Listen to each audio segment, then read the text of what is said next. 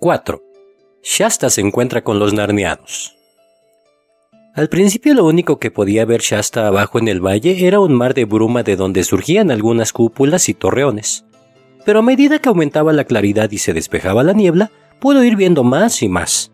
El ancho río se dividía en dos corrientes y en la isla formada en medio de ellas se erguía la ciudad de Tashban, una de las maravillas del mundo.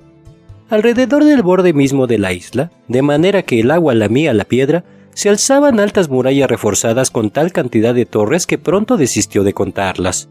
Dentro de las murallas, la isla se levantaba como una colina y toda aquella colina, hasta el palacio de Tishrok y el inmenso templo de Tash en la cima, estaba completamente cubierta de edificios, terraza sobre terraza, calle sobre calle, y de zigzagueantes caminos o enormes tramos de escalera, rodeados de naranjos y limoneros, azoteas llenas de flores, balcones, anchos arcos, columnatas de pilares, capiteles, almenas, minaretes, torreones, y cuando por fin el sol salió del mar y la gran cúpula plateada del templo reflejó su luz, quedó casi deslumbrado. Sigue, Shasta, decía continuamente Bri. A cada lado del valle las orillas del río eran tal masa de jardines que al principio parecían verdaderas selvas, hasta que te acercabas más y veías los blancos muros de innumerables casas asomándose por debajo de los árboles. Poco después, Shasta sintió un delicioso olor a flores y frutas. Unos 15 minutos más tarde se encontraban en medio de ellas, caminando despacio por un camino liso con blancos muros a cada lado y árboles que se inclinaban por encima de las murallas. ¡Caramba! Dijo Shasta en tono respetuoso. Este es un sitio maravilloso. Puede ser, dijo Bri. Pero me gustaría que ya estuviésemos a salvo al otro lado. Narnia y el norte. En ese momento comenzó a sentirse un ruido bajo y vibrante que se hacía gradualmente más y más fuerte hasta que pareció que todo el valle se estremecía. Era un sonido musical, pero tan intenso y solemne que llegaba a ser un poquito aterrador. Es el sonar de los cuernos anunciando que se abren las puertas de la ciudad, dijo Bri. Estaremos ahí dentro de un minuto. Mira, Arabis. Deja caer los hombros un poco. Camina a paso más pesado y trata de no parecer princesa. Trata de imaginarte que te han pateado y abofeteado e insultado toda tu vida. Sí, se trata de eso, dijo Arabis. ¿Por qué no dejas caer un poco más tu cabeza y arqueas un poco menos tu cuello y tratas de no parecer tanto un caballo de guerra? Silencio, dijo Bri. Ya estamos aquí. Y ahí estaban. Habían llegado al borde del río y el camino ante ellos se extendía a lo largo de un puente de múltiples arcos. El agua bailaba brillando al sol matinal. Allá a su derecha, cerca de la desembocadura del río, alcanzaban a divisar mástiles de barcos.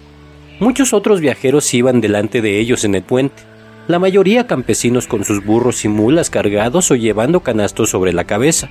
Los niños y los caballos se unieron a la muchedumbre. ¿Pasa algo malo? preguntó Shasta a Arabis, que tenía una extraña expresión en su rostro. Oh, todo va muy bien para ti, murmuró Arabis con tono bastante violento. ¿Qué te importa a ti, Tashbat? Pero yo debería ir en una litera con soldados delante de mí y esclavos a mis espaldas, y tal vez me dirigiría a un gran banquete en el palacio de Tishrok. ¿Que viva para siempre? En lugar de entrar así, furtivamente. Es muy distinto para ti. hasta pensó que todo eso era sumamente tonto. Al otro extremo del puente las murallas de la ciudad se elevaban muy por encima de ellos y las puertas de bronce estaban abiertas en un pórtico que era realmente muy amplio, pero parecía estrecho por su gran altura. Media docena de soldados, apoyados en sus lanzas, permanecían de pie a cada lado. Arabis no podía dejar de pensar. Todos se pondrían en posición firme y me saludarían si supieran de quién soy hija. Pero los demás pensaban solo en cómo irían a pasar las puertas, esperando que los soldados no les hicieran preguntas. Afortunadamente, no se las hicieron pero uno de los soldados cogió una zanahoria del canasto de uno de los campesinos y se la tiró a Shasta con una grosera risotada diciendo Oye, niño palafrenero, las vas a pagar si tu amo descubre que has usado su caballo de silla para trabajo de carga. Esto lo asustó muchísimo, ya que demostraba que, por supuesto, nadie que supiera algo de caballos tomaría a Bri por un animal de carga. Son las órdenes de mi amo para que sepas, repuso Shasta. Pero más hubiera valido que hubiese refrenado su lengua, pues el soldado le dio una bofetada en la cara que casi lo derribó diciéndole Toma porquería, para que aprendas a hablarle a un hombre libre. Pero finalmente lograron entrar a la ciudad sin ser retenidos. Shasta lloró solo un poquito. Estaba acostumbrado a recibir golpes fuertes. Dentro de las puertas, Tashvan no les pareció en un comienzo tan espléndida como a la distancia. La primera calle era estrecha y las murallas a ambos lados apenas tenían una que otra ventana. Había un gentío mucho mayor de lo que Shasta esperaba, todo lleno en parte de campesinos, camino al mercado, que habían entrado con ellos, pero también de vendedores de agua, vendedores de confites, porteros, soldados, mendigos, niños harapientos, gallinas, perros vagos y esclavos descalzos. Lo que más hubieras notado si hubieses estado allí habrían sido los olores que emanaban de gente sucia, perros sucios, perfumes, ajo, cebollas y los montones de basura desparramada por todos lados. Shasta simulaba llevar las riendas, pero en realidad lo hacía Bri, que conocía el camino y que lo guiaba dándole empujoncitos con la nariz. Pronto doblaron a la izquierda y comenzaron a subir una empinada colina. Acá estaba mucho más fresco y agradable, porque el camino estaba rodeado de árboles y solo al lado derecho había casas. Por el otro lado podían ver los techos de las casas en la parte baja del pueblo y algo del río. Luego hicieron a su derecha una curva en forma de horquilla y continuaron subiendo. Fueron zigzagueando hasta el centro de Tashban. Pronto llegaron a calles más elegantes. Grandes estatuas de los dioses y héroes de Calormen, que son más bien impresionantes que agradables de ver, se alzaban sobre brillantes pedestales. Las palmeras y las arcadas de columnas arrojaban sus sombras sobre el ardiente pavimento y a través de los pórticos abovedados de numerosos palacios, ya hasta alcanzó a vislumbrar ramas verdes, frescas, fuentes y terso césped. Debe ser bonito ahí dentro, pensó. A cada recodo, Shasta esperaba que se estuvieran alejando del gentío, pero nunca lo lograban. Por ese motivo, avanzaban muy lentamente y de vez en cuando debían detenerse del todo, lo que se debía casi siempre a que una voz potente gritaba ¡Abran paso! ¡Abran paso al Tarkán! O a la Tarquena. O al décimo quinto visir. O al embajador. Y todo el gentío se apretaba contra las murallas, y por encima de sus cabezas ya hasta veía a veces al gran señor o señora que ocasionaba tal conmoción. Recostados en una litera de cuatro y hasta seis gigantescos esclavos llevaban sobre sus hombros desnudos. Porque en Tashban hay una sola regla de tránsito, la cual es Toda persona poco importante tiene que dar paso a cualquiera que sea más importante, a menos que quiera recibir un latigazo o una punzada de la punta de una lanza. Fue en una calle sumamente lujosa, muy cerca de la parte más alta de la ciudad, solo el palacio de Tirro que estaba más arriba, que ocurrió la más desastrosa de esas detenciones. ¡Paso, paso, paso! se escuchó la voz. ¡Paso para el blanco rey bárbaro, el huésped de Tirrock! Que viva para siempre. Paso a los nobles de Narnia. Shasta trató de apartarse del camino y hacer retroceder a Bri, pero ningún caballo, ni siquiera un caballo narniano que habla, retrocede con facilidad. Y una mujer que llevaba en sus manos un canasto de bordes muy afilados y que estaba justo detrás de Shasta, apretó violentamente el canasto contra sus hombros diciéndole, Vamos a ver, ¿a quién estás empujando? Y entonces alguien más le dio un empellón y en la confusión soltó a Bri. Y toda esa muchedumbre detrás de él era tan compacta y tan estrechamente apretada que no se pudo mover. Por consiguiente, se encontró sin querer en la primera fila y tuvo una magnífica vista del grupo que venía por la calle. Era muy diferente de los otros grupos que había visto aquel día. El pregonero que iba adelante gritando ¡Paso, paso! era el único calormene. Y no había ni una sola litera, todos iban a pie. Era una media docena de hombres y Shasta jamás había visto nadie como ellos. En primer lugar, todos tenían tez blanca como él, y la mayoría tenía el cabello claro, y no vestían como los hombres de Calormen. Muchos tenían las piernas desnudas hasta la rodilla. Sus túnicas eran de colores elegantes, brillantes, fuertes, verde bosque, alegres amarillos o fresco azul. En vez de turbantes, usaban gorras de acero o de plata, algunas adornadas con joyas y una con alitas a cada lado. Unos pocos iban con la cabeza descubierta. Sus espadas eran largas y rectas, no curvas como las cimitarras de los calormenes. y en lugar de ser serios y misteriosos como la mayoría de los calormenes, caminaban con ritmo, con sus brazos y hombros sueltos, y charlaban y reían. Uno iba silbando. Te dabas cuenta de inmediato que estaban dispuestos a hacerse amigos de cualquiera que fuera amistoso y les importaba un rábano el que no lo fuera. Shasta pensó que nunca había visto algo tan encantador en toda su vida, mas no hubo tiempo para disfrutarlo, ya que de pronto sucedió la cosa más espantosa. ¡Ahí está! ¡Ahí está nuestro fugitivo! Y lo tomó por el hombro. Al minuto siguiente le dio una palmada a Shasta. No una palmada cruel que te haga llorar, sino una fuerte para que sepas que te van a castigar. Y agregó remeciéndolo. ¡Qué vergüenza, señoría! ¡Pero qué vergüenza! Los ojos de la reina Susana estaban rojos de tanto llorar por ti. ¿Cómo es eso? Desaparecido toda la noche. ¿Dónde has estado? Shasta se habría lanzado debajo del cuerpo de Bri y habría tratado de esfumarse en la multitud si hubiera tenido la más mínima posibilidad, pero los hombres de pelo claro lo habían rodeado y lo sujetaban firmemente. Claro que su primer impulso fue decirles que él era solo el pobre hijo de Arshis, el pescador, y que el noble extranjero debía haberlo confundido con otro. Mas la última cosa que quería hacer en ese lugar lleno de gente era ponerse a explicar quién era. Si lo hacía, Pronto le preguntarían de dónde había sacado su caballo y quién era Aravis, y entonces adiós a cualquier posibilidad de salir de Tashban. El siguiente impulso que tuvo fue recurrir a Bri para pedirle ayuda, pero Bri no tenía la menor intención de permitir que toda esa muchedumbre supiera que él podía hablar y aparentó ser todo lo estúpido que un caballo puede ser. En cuanto a Aravis, Shasta no se atrevió siquiera a mirarla por miedo a llamar la atención sobre ella, y no había tiempo para pensar, porque el jefe de los narnianos estaba diciendo Toma una de las manos de su señoría, Peridán, por favor, y yo tomaré la otra. Y ahora, adelante. Nuestra real hermana se tranquilizará cuando vea a nuestra joven víctima propiciatoria a salvo en nuestras habitaciones.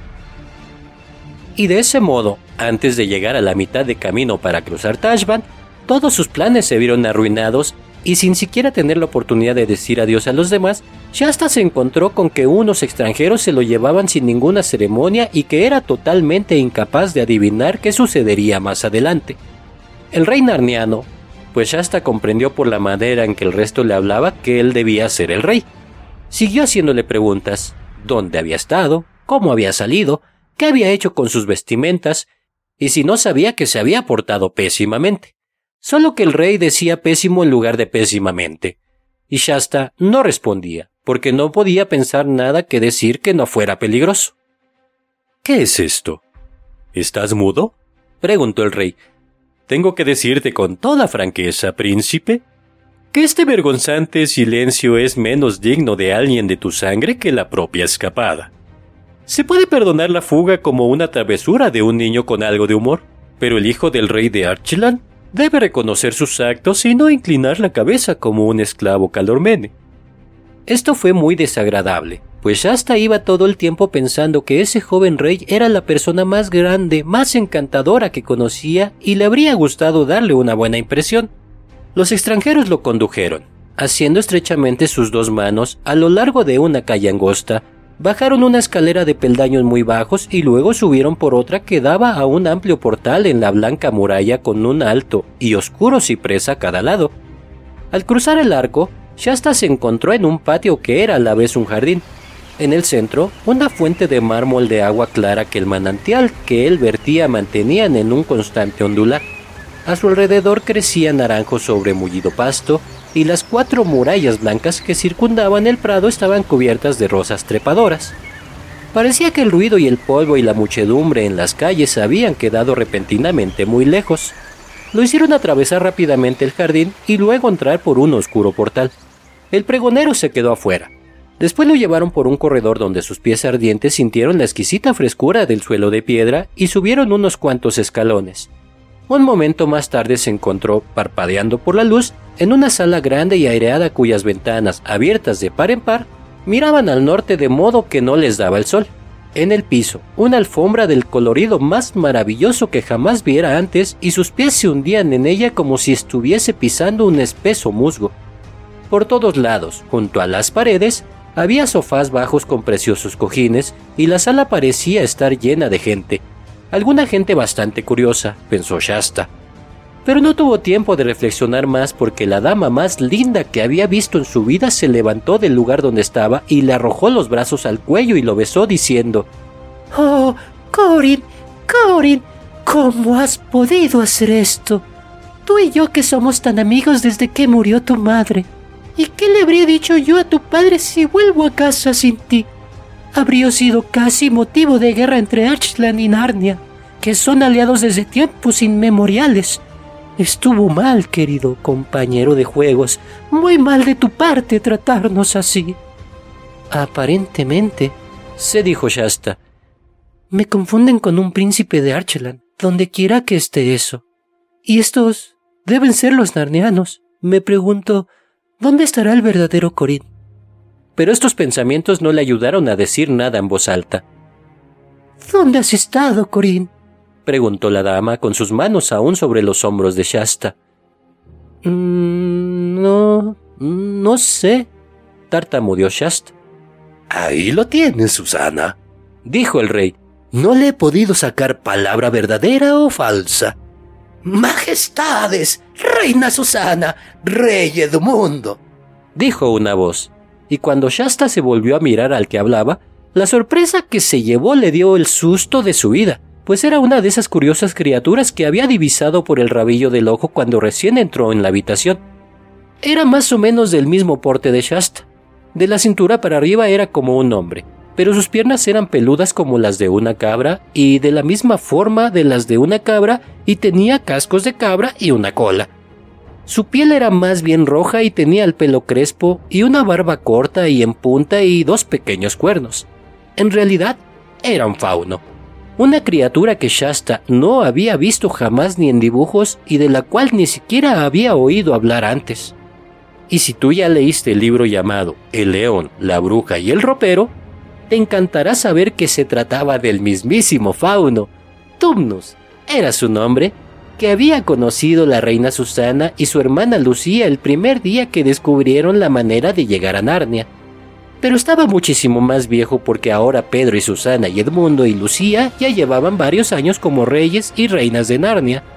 Sus majestades, decía, la pequeña Alteza ha tenido una insolación. Mírenlo, está aturdido. No sabe dónde está.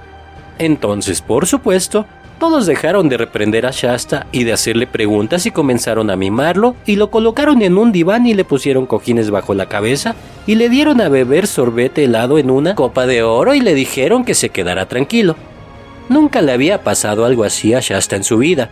Jamás había imaginado siquiera que podría estar tendido en algo tan confortable como ese diván o beber algo tan delicioso como ese sorbete aún se preguntaba qué les habría ocurrido a los otros y cómo diablos iba a escapar para juntarse con ellos en las tumbas y qué iba a pasar cuando el verdadero Corin volviera.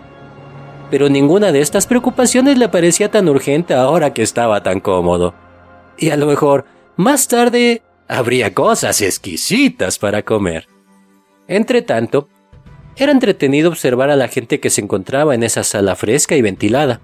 Aparte del fauno había dos enanos, una clase de criatura que no había visto antes y un inmenso cuervo.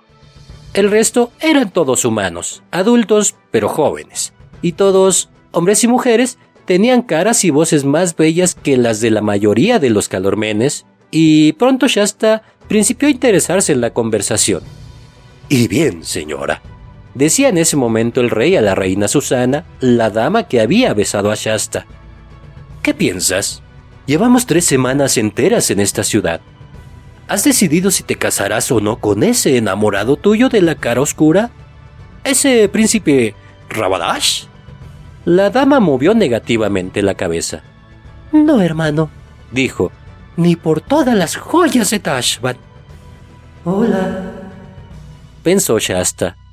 Aunque son rey y reina, son hermano y hermana, no están casados. Verdaderamente, hermana, dijo el rey, te amaría mucho menos si lo hubieras aceptado. Y te diré que cuando fueron por primera vez los embajadores del Tirrock a Narnia a convenir ese matrimonio, Y después, cuando el príncipe fue nuestro huésped en Cair para Bel, me asombraba que pudieras estar dispuesta a demostrarle tanto fervor.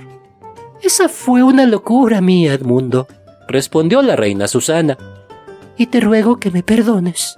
Sin embargo, cuando estaba con nosotros en Narnia, en realidad este príncipe se comportó de manera muy distinta a como lo hace ahora en Tashban. Pues todos ustedes son testigos de las maravillosas proezas que realizó en el gran torneo y en las justas que nuestro hermano el gran rey organizó para él y lo sumisa y cortésmente que fraternizó con nosotros por espacio de siete días. Pero aquí, en su propia ciudad, muestra otra cara. ¡Ah! Graznó el cuervo. Hay un viejo dicho. Conoce al oso en su propia madriguera antes de juzgar sus condiciones. Eso es muy cierto, Salopa, dijo uno de los enanos. Y hay otro. Ven a vivir conmigo y me conocerás. Sí, dijo el rey. Ahora lo hemos visto tal cual es. El tirano más orgulloso, sanguinario, ostentoso, cruel y ególatra. Entonces, en nombre de Aslan, dijo Susana, vámonos de Tashban hoy mismo. Ahí está el problema, hermana, replicó Edmundo. Pues ahora te voy a revelar algo que me tiene extremadamente preocupado en estos últimos dos días o más. Peridán, ten la amabilidad de ir a la puerta y ver si no hay alguien espiando. ¿Todo bien? Me alegro, pues es preciso ser muy discretos. Todos tenían una expresión muy seria. La reina Susana dio un salto y corrió hacia su hermano. ¡Oh, Edmundo! gritó. ¿Qué pasa? ¿Hay algo? aterrador en tu rostro.